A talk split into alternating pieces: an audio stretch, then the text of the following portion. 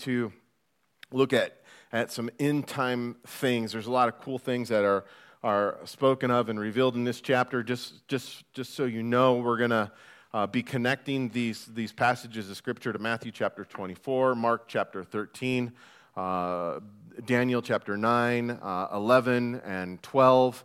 And um, we're not, I'm not going to have you turn to all these places as we go through, but just so you know, um, when we begin to talk about end times things in regards to chapter 21 of the Gospel of Luke, that, that they're spoken of in many other places in the Bible. And really, what we know is that the best commentary on the Bible is the Bible.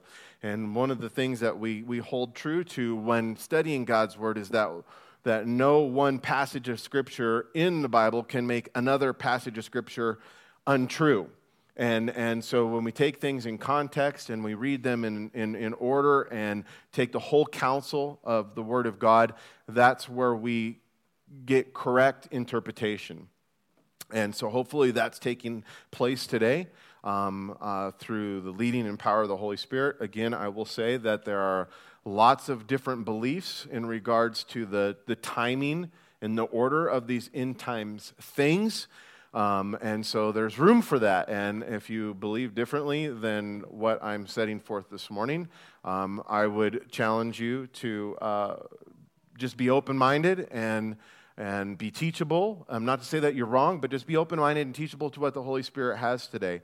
And, and remember that um, when it comes to the order of end times things, never once are we told in Scripture that if we believe a little differently than one another, that we should how, somehow divide. And I say that because there's been divisions within the church over the over centuries and where we have whole denominations that have risen up because of these particular things we don't that people don't agree on and they're like well i don't agree with you i'm going to go start my own church and and uh, whole denominations have been born out of this, this, these kinds of things. And, and it's, it's an awful testimony to the world when believers separate over things like this, and it breaks the heart of God. And really, these things should unite us. We should give grace and uh, to one another and, and openness to, to uh, see things maybe a little differently than what I put forth this morning. Um, and let people be wrong if they want to be wrong. and, and I say that jokingly, but what I really mean by that, guys, is I, I have settled these things in my heart. I still want to remain teachable, and I had a great conversation with another guy about different points of view last night and, um, uh, and um, open to, to what other people have to say, but we, you need to settle these things in your heart because Jesus wanted his disciples to have these things settled in their hearts because when we know what the Lord's going to do and the work that he's told us that he's going to do and his return in regards to the future that we're looking forward to, you should, we should be encouraged. And the Lord wants us to be encouraged and to settle these things in our hearts are an encouragement, but also it should, it, it gives us a perspective when we understand um, that, that the Lord's still doing a work in the future and uh, in regards to our lives, in regards to the promises that He set forth for us, in regards to the nation of Israel. But in all of those things, is that the very end of this chapter, the Lord puts forth this admonition to his disciples. He kind of says, Hey, listen, this is what's all going on. I'm going to answer your questions, but this is the, the why for, the what for in regards to what I've told you. And, and it's this call to be prepared, to be living expectantly, to, to, and, and, and, and our doctrine needs to influence the way that we live and, and our understanding of the Lord's promises and, and our theology, meaning our understanding of who the Lord is, um, also needs to influence the way that we live. And so I pray that that would take place this morning, that ultimately we would be encouraged and that we would reevaluate our lives and see what the Lord is calling us to and be sure that we're um, looking forward, that our perspective as we live in this temporal realm that we were reminded that um, there's, there's more to come and that the more to come is greater than what is now. Amen? All right, so as we continue on through chapter 21, um, we pick back up. We're going to start in verse 20, and we really pick back, in the, pick back up in the middle of a set of answers. Okay, these are the answers given by Jesus in response to the questions that he had been asked by his disciples back in verse 7. You can look back there and reference it if you want. And ultimately, their question had to do with three things the future of the nation of Israel in total. And they had asked about their nation's future because Jesus had predicted um, several things. He had predicted the destruction of the temple, and he had spoken a rebuke of judgment, uh, a rebuke really and judgment against the nation and its leaders for their rejection of him as their Messiah. And if you remember, Jesus, over and over again, as he had encountered them uh, uh, throughout his three years of ministry, and even in this final week there in the temple and in the city of Jerusalem, as Jesus had, in, in, in had these encounters or really these confrontations with them, is that he was, he was reasoning with them and opening up their understanding to truth over and over and over again with them. And, and yet, we know that in spite of the truth, they rejected him as their Messiah. And in this judgment that Jesus had proclaimed, he said this He said, See, your house is left to you desolate, for I say to you, you shall see me no more until you say, Blessed is he who comes in the name of the Lord. And of course, Jesus was referring to himself uh, uh about blessed is he, blessed is he who comes in the name of the Lord. And in light of this, his disciples wanted to know when these things would come to pass destruction of the temple um, uh, and the future events that would lead up to it. So want, they wanted to know when these things would come to pass and what would be the signs to identify when these things would come to pass. In other words, what can we look for leading up to the, the coming to pass of these things? Furthermore, they wanted to know what would be the signs of his return and, and, and, and then, of course, the signs of the end of this age. And, and um, if you were here last week, as we read Jesus' answers, um, or his answer to the first part of the disciples' questions, uh, it sure looks, it sure looks like we are now living in the time described by Jesus as the beginning of the end of, of, uh, uh, of, of the beginning of the end of the time, of time um, as, as is labeled in back of the book of Matthew as the beginning of sorrows, right? We talked about that last week. And as I expressed last week, last week, because of what the Bible tells us, I believe that our time here is short. And I believe that we are the, the quote unquote, the generation. We are the generation described by Jesus in these verses that we're going to now read as those who will see these in time things come to pass, and that we as a generation will not pass away before Jesus' return and before the kingdom of God is established here upon this earth. So before we jump back into chapter 21, please turn to 1 Peter chapter 4.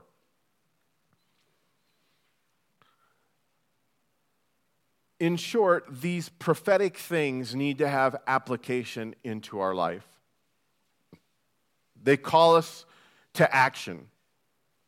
And in 1 Peter chapter 4 verses 7 through 11, this kind of summarizes, if you will, um, the action that needs to take place. There are response in regards to how do we apply these truths to our lives in regards to living in the end, end times and, and knowing that the Lord's return is near. And in verse 7, picking up in verse 7, 1 Peter chapter 4, on through verse 11, Apostle Peter writes and he says this But the end of all things is at hand. Therefore, be serious and watchful in your prayers. And above all things, have a fervent love for one another, for love will cover a multitude of sins. So, two things to begin with, right? Prayer, be serious and watchful in your prayer, and have a fervent love for one another. And, and again, why? Because we're living in the end times, the end is near. He says, Be hospitable to one another without grumbling. And, and that can be key because we know as Christians we're to be hospitable. And um, lots of times, uh, we talked about last week, we, we, we try to guard our heart, we try to tr- protect our own lives, and we, we only let certain people in, or we're only allowed, we only allow ourselves to go a certain distance in regards to opening ourselves up to, to others around us. And um, Yet we do it, but we go, Lord, I'll do it, but I don't want to. You know, like, go clean your room. I will, but I don't want to. And, and, and we're called to be hospitable. We're called to be open. We're called to be inviting. Do you know who your neighbors are? Have you gone and said hello to them lately? Have you gone and checked on them? You know, in a society that we live in today, if someone knocks on your door, you're.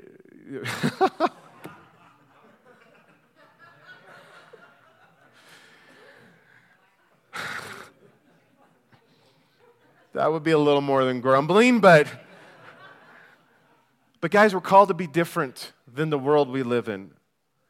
We're called to be different than the culture and the society that we're part of as Christians, being citizens of a heavenly kingdom, being strangers in a strange land, you know, a peculiar people that we've been, been grafted into. We need to be hospitable and to do it without grumbling, meaning there needs to be joy, a desire, a true desire from the Lord. And why? Because the end of all things is at hand. This is what the Apostle Peter is telling us to do. And it's so easy to just go along with the norm of our society and to have safe relationships through social media and not put ourselves out there, whether it's in the church family or with those in the world around us, and, and, and, and not answer the call of knowing that the end is near. To be hospitable with one another without grumbling. And as he goes on to say, and as each one has received a gift, the gift, minister to one another. God's given us spiritual gifts. He's given us not only spiritual gifts, but a lot of, a lot of physical gifts as well. He's blessed us. And he says, minister those as good stewards of the manifold of grace of God. Basically, what that means is remembering that all good things that we've received is from God. It's not ours. It's only we're only to be that, that conduit, if you will, uh, that, that what comes in goes out. He says, if anyone speaks, let him speak to the oracles of God. In other words, God reveals things to us. We know God's word. We hear from God. That's what we pour into other people's lives. Not man's wisdom, but God's wisdom. He says, if anyone ministers, and, and really what he's saying, we are all called to ministry. We're all in ministry. We're all to be ministers. And he says, if anyone ministers, so if we're doing this, let him do it with the ability which God supplies, not in our own strength, but with the strength of the Holy Spirit. Reliance upon God, dependency on God. Why? So that in all things God may be glorified through Jesus Christ, to whom belong the glory and dominion forever and ever. Amen. And, and, and ultimately, that last verse sums up the whole of what we're called to because in that, Jesus Christ is made known. And our job is to make him famous. To make him famous so that others may not perish, that others may not be left behind, that others will, will, will escape the wrath that is to come, like we have escaped the wrath that is to come. So, with that, with that admonition, with that reminder in 1 Peter, we're going we're to read in verse 20, go on through verse 24 and, and stop there. But before we do, let's pray. And as we pray for the churches in our community this week, let's pray for the, the Vineyard Church there. Uh, Luke is the pastor, Pastor Luke, and um, there's others who minister there, and we know that the people who go to church there love the Lord. So let's pray for the Vineyard Church, our brothers and sisters there, and for our time. If you bow your heads, Lord, thank you for this passage of Scripture, Lord, that tells us about. Um, your work. Pray, God, that you give us understanding. I pray, Lord, that you would open our hearts and minds to hear from you and receive what you have from us. Lord, that we may be prompted and encouraged and motivated, Lord, to follow you um, with all of our heart, to pray with fervency, Lord, to not waste the time that we have left here, that you may be glorified through us and in us so that people may know you, so that we may know you more. And Lord, we pray for our, our brothers and sisters over at the Vineyard Church this morning, Lord, as they gather together and worship you and seek revelation from you, Lord. We pray that it would come through the teaching of your word. Lord, that truth would be made known, that your Holy Spirit would be poured out. Pastor Luke, as he teaches this morning, God, that he would um, submit himself to you. And that the people that come there, Lord, would be encouraged and blessed. And then if anyone comes there who doesn't know you, Lord, they would be saved. And I pray that here also. If anyone here this morning doesn't know you, Lord, that they would know you, that the, that the, the, the scales would be removed from their eyes and their hearts would be softened to the truth of who you are and the work that you've done for them. And Lord, that they would put their hope and faith in you. Lord, teach us by your Spirit. In Jesus' name we pray. Amen. All right, chapter 21, verse 20, it says, But when you see Jerusalem surrounded by armies, then know that its desolation is near. Then let those who are in Judea flee to the mountains. Let those who are in the midst of her depart, and let not those who are in the country enter her. For these are the days of vengeance, that all things which are written may be fulfilled. But woe to those who are pregnant, and woe to those who are nursing babies in those days. For there will be great distress in the land and wrath upon this people, and they will fall by the edge of the sword and be led away captive into all nations, and Jerusalem will be trampled by Gentiles until the times of the Gentiles are fulfilled. Now, as we pick back up in this chapter here in verse 20, I want to remind us that Jesus had clearly predicted, in the verses leading up to this, he clearly predicted the destruction of the temple in verse 6, saying that even that not even one of its stones would be left upon left standing upon another. And as I explained last week, this prophecy regarding the destruction of the temple and the destruction of Jerusalem came to pass in 70 AD. Historically, we know that, just not because of biblical history, but because of secular history. We know it to be true. And just like Jesus said it would, even though it seemed like an impossible thing, it came to pass. And, and, and there's nowhere else in, in any kind of writings out there that predicted that. I mean, again, this is just complete validation that the things that we're reading here are true. And if we can trust those prophecies that Jesus gave regarding the temple and the destruction of the Jerusalem that came to pass in 70 AD, we can trust in the fact that the rest of the prophecies that we're reading about that have not yet come to pass will come to pass, like Jesus said they would.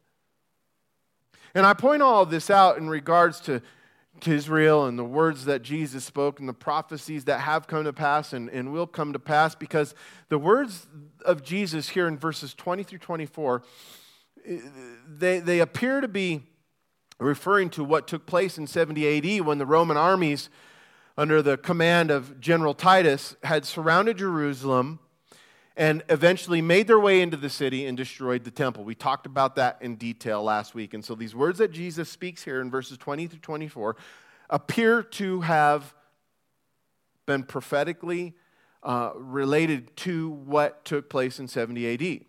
And Jesus gave the instruction in verse 21 saying that when the Hebrew people saw Jerusalem surrounded by their armies, that they should flee out of Judea and go into the mountains, for the, the desolation or the destruction of Jerusalem was near.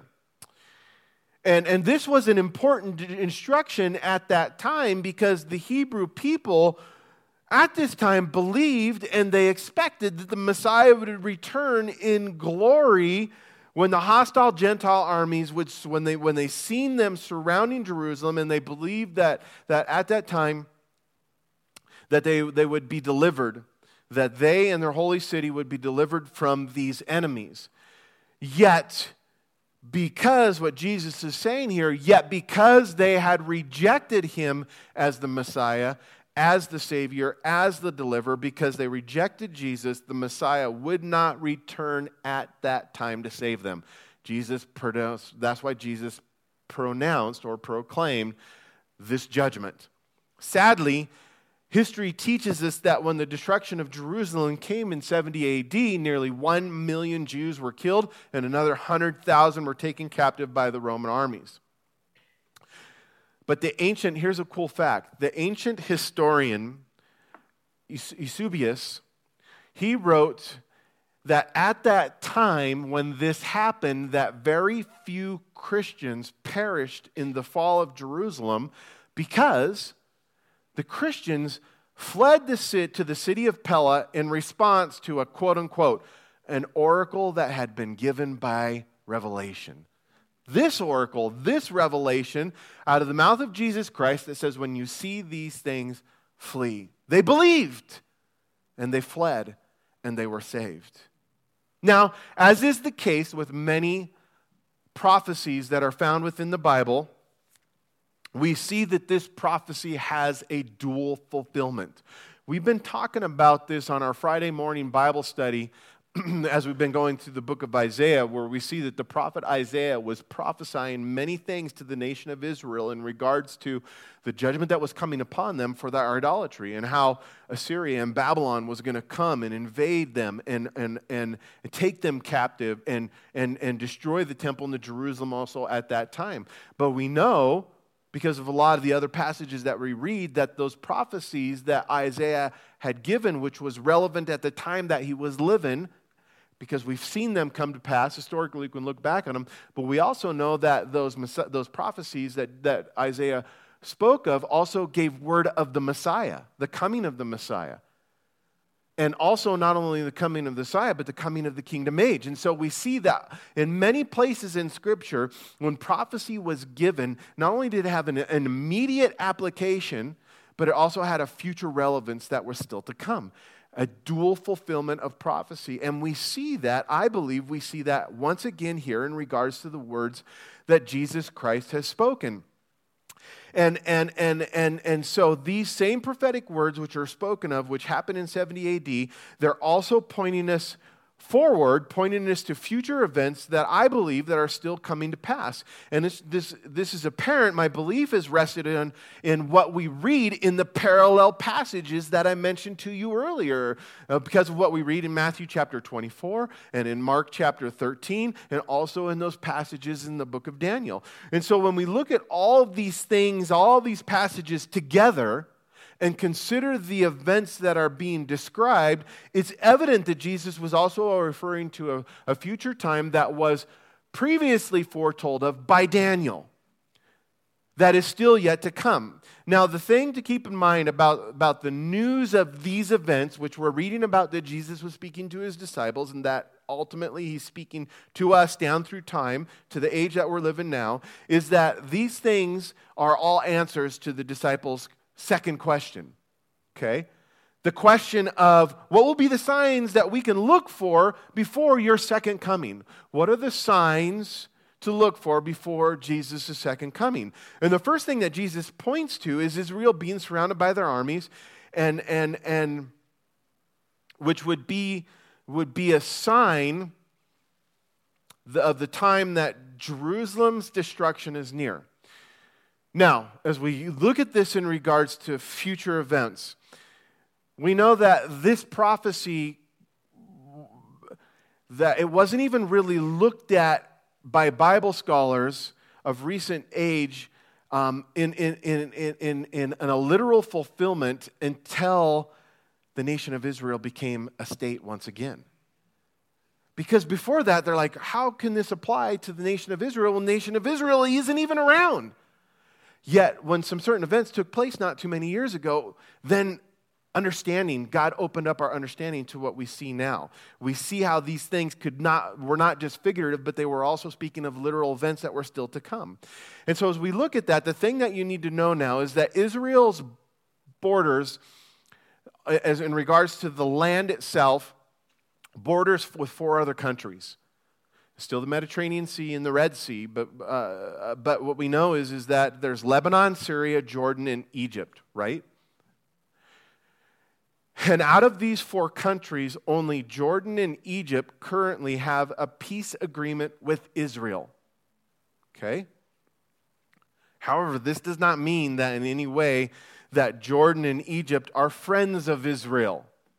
On the contrary, both of these countries are Arab countries with Muslim leaders who openly support Palestinians or Pal- the Palestinians, and furthermore, Hamas, which is a Palestinian Sunni Islamic fundamentalist, militant, terrorist organization.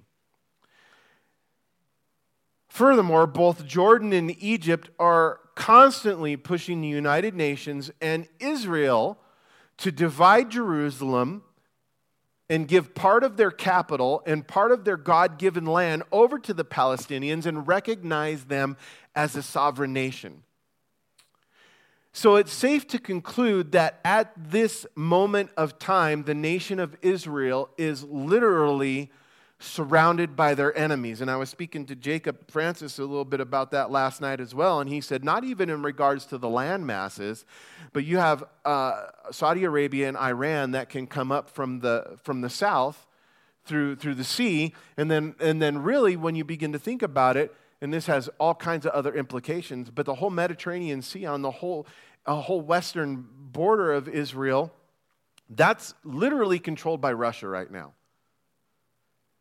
the Russian Navy. And so even the, the ports are a point of, of Israel being surrounded. And the interesting to note that this current situation is really a recent development, historically speaking, considering that Egypt has historically been a close ally and a friend of Israel, really since its rebirth. I'll say this following the Six Day War. Okay? we know that when Israel was, was, was rebirthed in 1948, that Egypt was still under British rule, okay? And, and I don't want to get too much into the history of it. We know there was a Six Day War that came shortly after that. But, but ever since, and, and, and really we think, well, what that time they were surrounded by all their enemies, Lebanon had nothing to do with the Six Day War. Syria and Jordan and Egypt, and really Russia indirectly, as Russia was given intel to Egypt at the time. It's very fascinating when you go and study it out in regards to biblical prophecy. But other than that short time, but now with Lebanon and, and Syria and Jordan and Russia and Iran and Saudi Arabia and now Egypt, because in 2013, what we know, in 2013, Egypt experienced a military coup. Do you guys remember reading about that or hearing about that? And their president, Mohamed Morsi, who was true, a true friend to Israel, was forced from office by General Abdul um, Fattah el Sisi. We, we, we mostly hear about him as Sisi now. And he's an Islamist um, militant. Uh, an Islamist, some, someone who believes that um, Islam should be a national state throughout the whole world. Okay, he's an Islamist uh, uh, militant, and he's actually affiliated with the Muslim Brotherhood. You've heard of that before. And the Muslim Brotherhood organization, they call themselves an organization, they're really a bunch of militant terrorists. He then assumed office, the office of president, and he has ruled Egypt ever since. And I point these things out to illustrate that Israel is really, in the first time since its rebirth, it is truly once again literally surrounded by their enemies. And it appears that the prophetic stage, as Jesus refers to it as here in regards to a sign before his return, it, it appears, guys, that in our lifetime, in just recent years, that the prophetic stage has been set for Jesus' return. This is just one of the things. How about you? But that, that should make the hair on the back of your head stand up. It does for me. But in regards to Jesus speaking about these, this, this future slash current event, we know that when Jerusalem is once again surrounded, and this is how we also look at this as a, a, a, this prophecy as a dual fulfillment. Okay, here I'm bringing it all together, hopefully for you, is that when we look at this future current event, we know that when Jesus is is that when Jerusalem is once again surrounded by his enemies, that, that when we look to the total of what Scripture says about it, is it tells us that its desolation, Israel's desolation, will not come immediately. Now, it did back in 70 AD, figuratively speaking, relatively speaking. But not this time. In fact, we are told that when Israel is surrounded by their enemies, that there will be a man who comes on the scene. Bible refers to him as the Antichrist, the Antichrist, not a Antichrist, but the Antichrist, one who will no- negotiate a treaty, a peace treaty between Israel and all of her enemies who are surrounding her. And, and, and through this treaty, he will usher in a time of peace. And as a result, and it's a very unusual thing, that as a result, that this man will become a mighty world leader. Bible tells us not through the force of power, but through the brokering of peace. Through the brokering of peace, he will become a mighty world leader. However, after this happens, that three and a half years into this treaty that, that he has negotiated, it tells us that he will enter into Jerusalem. He'll go into the temple, which will be rebuilt, and he will sit down in the Holy of Holies, and he will demand for the Hebrew people to worship them worship him as their deliverer, as their Messiah. And in Matthew chapter 24 and in Mark chapter 13, this event is accounted and it is identified by the terminology that we are familiar with as which is called the abomination of desolation. And we get that phrase, that terminology that Jesus spoke of as, as, as as it was first spoken of by Daniel, the prophet Daniel, in the book of Daniel. And it is recorded in three different places in Daniel chapter 9, Daniel chapter 11, and Daniel chapter 12. And Jesus said, when his people see this come to pass, that they need to flee their country because the days of vengeance which have been prophesied about will come to pass. Now, this event is something that, that, that must come to pass before Jesus' return. And it's important information because Jesus had just previously said to his disciples back in verse 8, he said, Hey, listen, there's going to be many who are going to be coming in my name saying and claiming that they are me. So they needed to know these things in order to not be deceived by those who are claiming to be Jesus' name. Likewise, this is something for us to pay attention to because even today there are many people who are still claiming to be Jesus who has returned. But it's obviously it's obvious when you understand what the Bible teaches is that they cannot be him because the temple has not been rebuilt yet and the abomination of desolation has not yet taken place. And Jesus said, "I'm coming after that." And Jesus will not return to set up his throne until the Antichrist has been revealed. But when the abomination of desolation occurs, then there will be a three and a half year countdown that begins and ends with the coming of Jesus, the true Christ. And during those, those remaining years of the seven years of the Great Tribulation, there will be an outpouring, the Bible tells us, an outpouring, a continued outpouring of God's wrath like had never been seen before. And Jesus said in verse 23 that in those days, listen, look there, it says that in those days there will be great distress upon the land and upon the people. Now, before the, this, this literal and physical return of Jesus, when the true deliverer and the Messiah will come to defeat Israel's enemies and set up the throne in Jerusalem, uh, uh, uh, and to usher in a time of peace like the earth has never seen, Bible tells us that there will be more signs that take place other than what we just read. And in verse 25, Jesus went on to say, And there will be signs in the sun, and in the moon, and in the stars, and the earth distresses, and on the earth distresses of nations with perplexity uh, the sea and, and, and, the, and the waves roaring, and men's hearts failing them from fear and the expectation of those things which are coming upon the earth, for the powers of heavens will be shaken.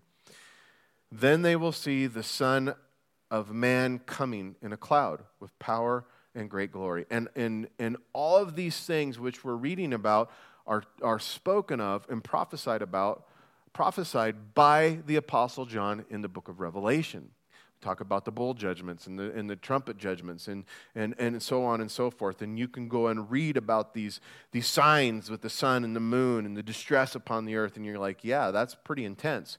And Jesus says in verse 28 then, now when these things begin to happen, look up and lift up your heads because your redemption, your redemption draws near. Now, I, I this is so key because you know what?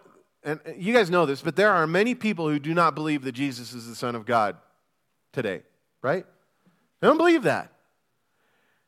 And because of that, they doubt that he will ever come again back to the world.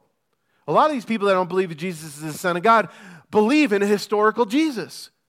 And, and, and that's because they're being reasonable. If you don't believe that Jesus didn't come back, you just have to, uh, came the first time, excuse me, you have to ignore all kinds of just secular historical evidence. You're just a, a complete fool if you don't believe that Jesus never existed okay? And and and and so but people who are at least reasonable and believe that jesus existed they don't believe that he's the son of god. That's where they draw the line. And in doing so they don't doubt they don't believe they doubt they don't believe that he will come again into the world. But these verses okay these verses are very clear in telling us that there is coming a time when they when they will see jesus when he comes again However, when Jesus comes for the second time, it's going to be a whole lot different than when he had first come. The Bible tells us this clearly. And the fact of the matter is, he won't be coming like a little baby in a manger, and he won't be riding into Jerusalem humbly on the back of a donkey.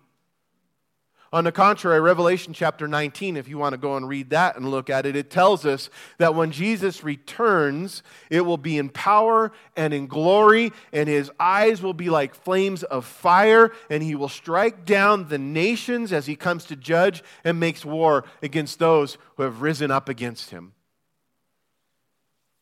Now, as Jesus is answering the part of his disciples' question now that deals with the signs or the events that are going to take place prior to his physical return, he tells them this, this parable of the fig tree. And in verse, verse 29, he says, it says, Then he spoke them a parable. He said, Look at the fig tree and all the trees.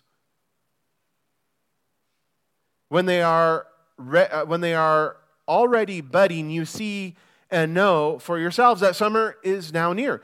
So you also, when you see that these things, when you see these things happening, know that the kingdom of God is near. Assuredly, I say to you, this generation, this generation will by no means pass away till all things take place. Heaven and earth will pass away, but my words will by no means pass away. Now, the thing about, about this parable that, that Jesus gives here is, is like we know that a parable is, is, a, uh, is an illustrative way of revealing truth, and specifically spiritual truth. And so, this, this fig tree is used as an illustrative picture of, of, of, of Israel. And we know in this passage, we know that to be true because of, of, of some things that prophetically line up in other passages of Scripture, what we read here, but all throughout Scripture, all throughout Scripture, Israel is, um, is an, uh, the fig tree is an illustrative of picture of Israel. Furthermore, the fig tree has always been, the fig tree has always been Israel's national symbol. Um, specifically in regards to the national promises that God had given to them and even the Abrahamic promises way back when in regards to, to their land and in regards to them being a mighty nation, right? The fig tree has been an illustrative example of this. And the thing about a fig tree, like all fruit trees that Jesus even says here, is that during the winter we know that, that trees are dormant, right? They lose their leaves in the fall, they bear no fruit, they, they go into this dormant stage. They look dead, correct? And, and, and, and, and this is the illustrative measure by which Jesus is revealing truth to us. And, and, and they show no signs of life. Yet when springtime comes, life is seen within the tree as there are buds that form on the branches and then new growth sprouts, sprouts forth from these buds and from these, these, this new growth there's blossoms and then there's fruit there's fruit Likewise, we know that the nation of Israel, as a fig tree, as a picture of the fig tree, the fig tree, that it had been dormant. From our perspective, it looked to be non existent, dead. For nearly 2,000 years.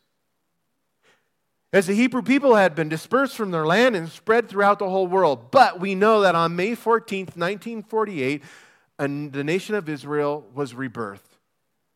It was reborn as a nation, and in spite of great opposition and in spite of much adversity, Israel, like the fig tree, has that Jesus describes here, it has budded.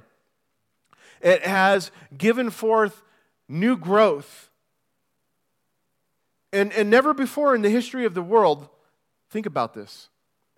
Never before in the history of the world has any nation ever been destroyed, dispersed, and then brought back into existence.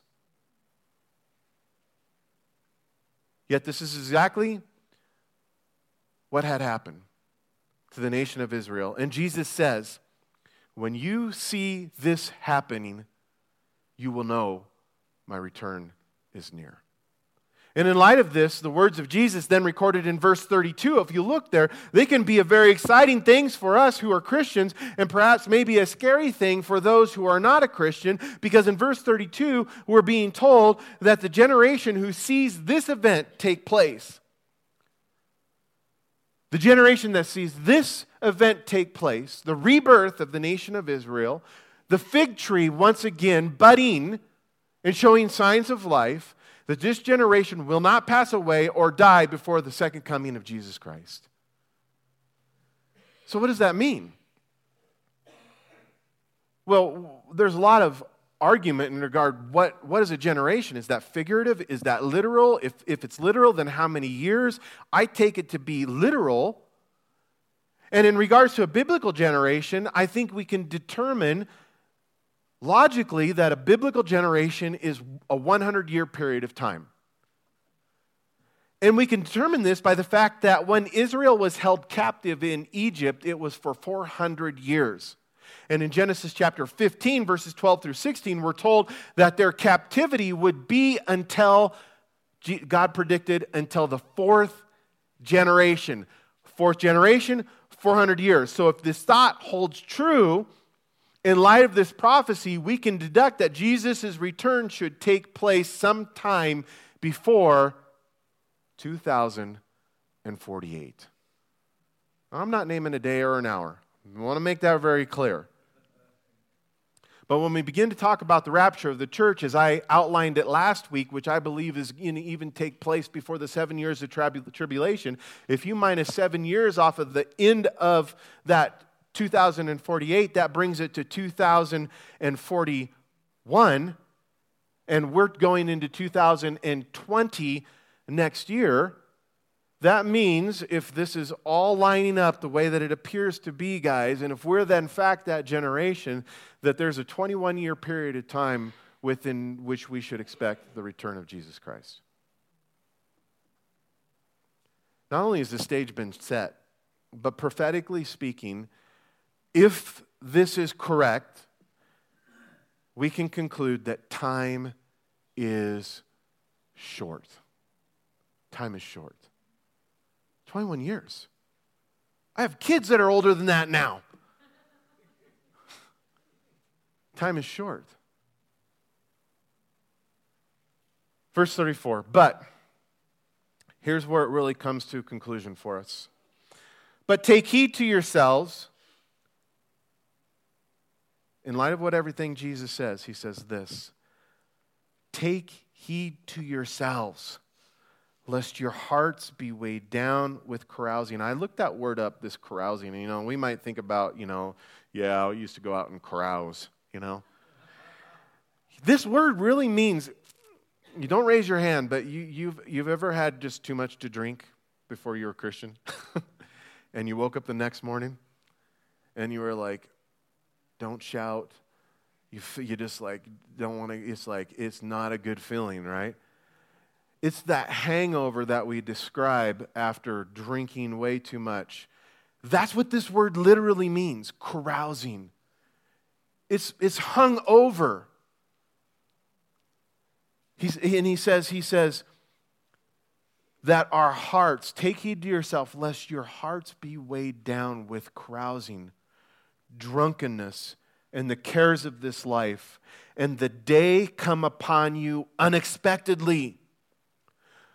For it will come as a snare on all those who dwell on the face of the whole earth. Watch, therefore, and pray always that you may be counted worthy to escape these things that will come to pass and to stand before the Son of Man. And in the daytime, says, as we get back to the narrative, he was teaching in the temple, but at night he went out and stayed on the mountain called Olivet. Then early in the morning, all the people came to him in the temple to hear him. It's been said by men greater than me that I respect that prophecy should motivate us to sobriety. That's it in a nutshell. Prophecy should motivate us to sobriety. And even though the exact day of Jesus' return is still a mystery, since no man knows the day or the hour, we need to be watching. We need to be ready so that we may be counted worthy to escape what is going on, what is coming, what is going to come. And this is the main point that Jesus directs us and his disciples to as he finishes answering their questions. However, in doing so, there is this additional instruction in verse 34 to take heed.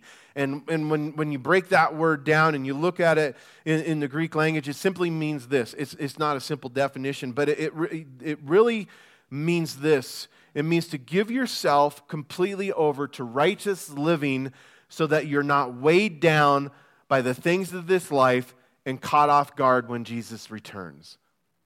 Take heed to give yourself completely over to righteous living, to living in the right way, God's way, not our way.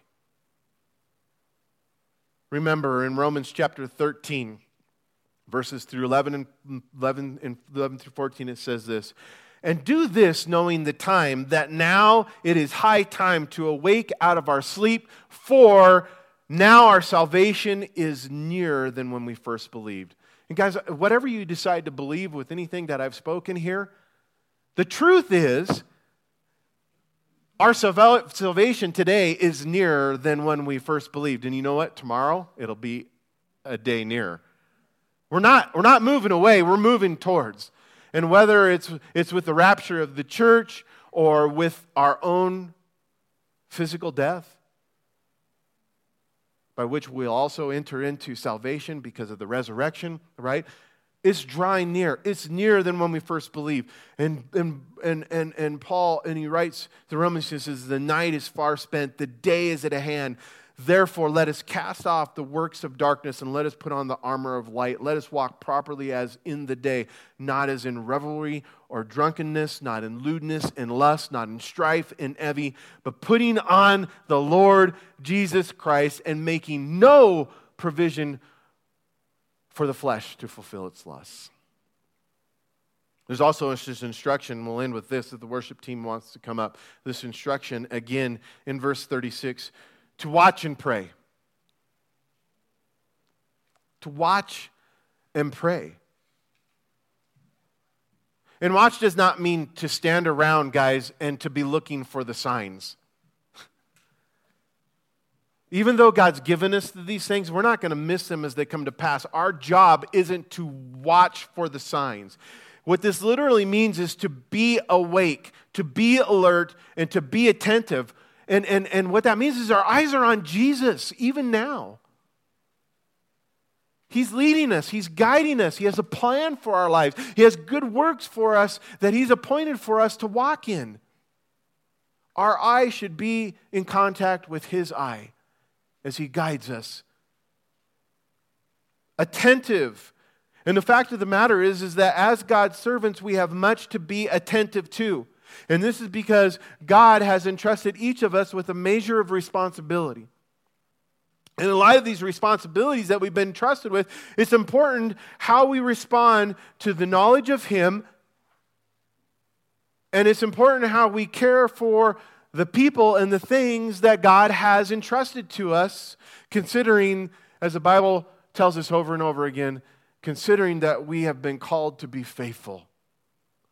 1 Corinthians chapter 4 verses 1 and 2 let so let a man so consider us okay guys people consider us in a lot of different ways they do people have opinions about us our character, the way we live, it goes forth, and people make judgments about us. They just do. And we do as well. But let a man so consider us as servants of Christ and stewards of the mysteries of God. Moreover, it is required in a steward that one be found faithful. Did you know that over one third of the Bible is prophecy? And I believe that we can never, because of this, I believe that we can never overemphasize prophecy in regards to Jesus' coming. And it is this hope that keeps our eyes on the life to come, and it keeps us waiting expectantly, and it keeps us in a place, guys, where we will all finish the race well. Will you stand? I want to end with this again, where we began. 1 Peter chapter 4 verses 7 through 11. Guys, the end of all things is at hand. Therefore be serious and watchful in your prayers. And above all things have a fervent love for one another why? Because love will cover a multitude of sins. Be hospitable to one another without grumbling, as each one has received a gift. Minister to one another as good stewards of the manifold grace of God. And if anyone speaks, let him speak as the oracles of God. And if anyone ministers, let him do so as with the ability, with which the ability that God supplies, that in all things God may be glorified through Jesus Christ, to whom belong the glory and the dominion now and forever. Amen. Amen. Amen.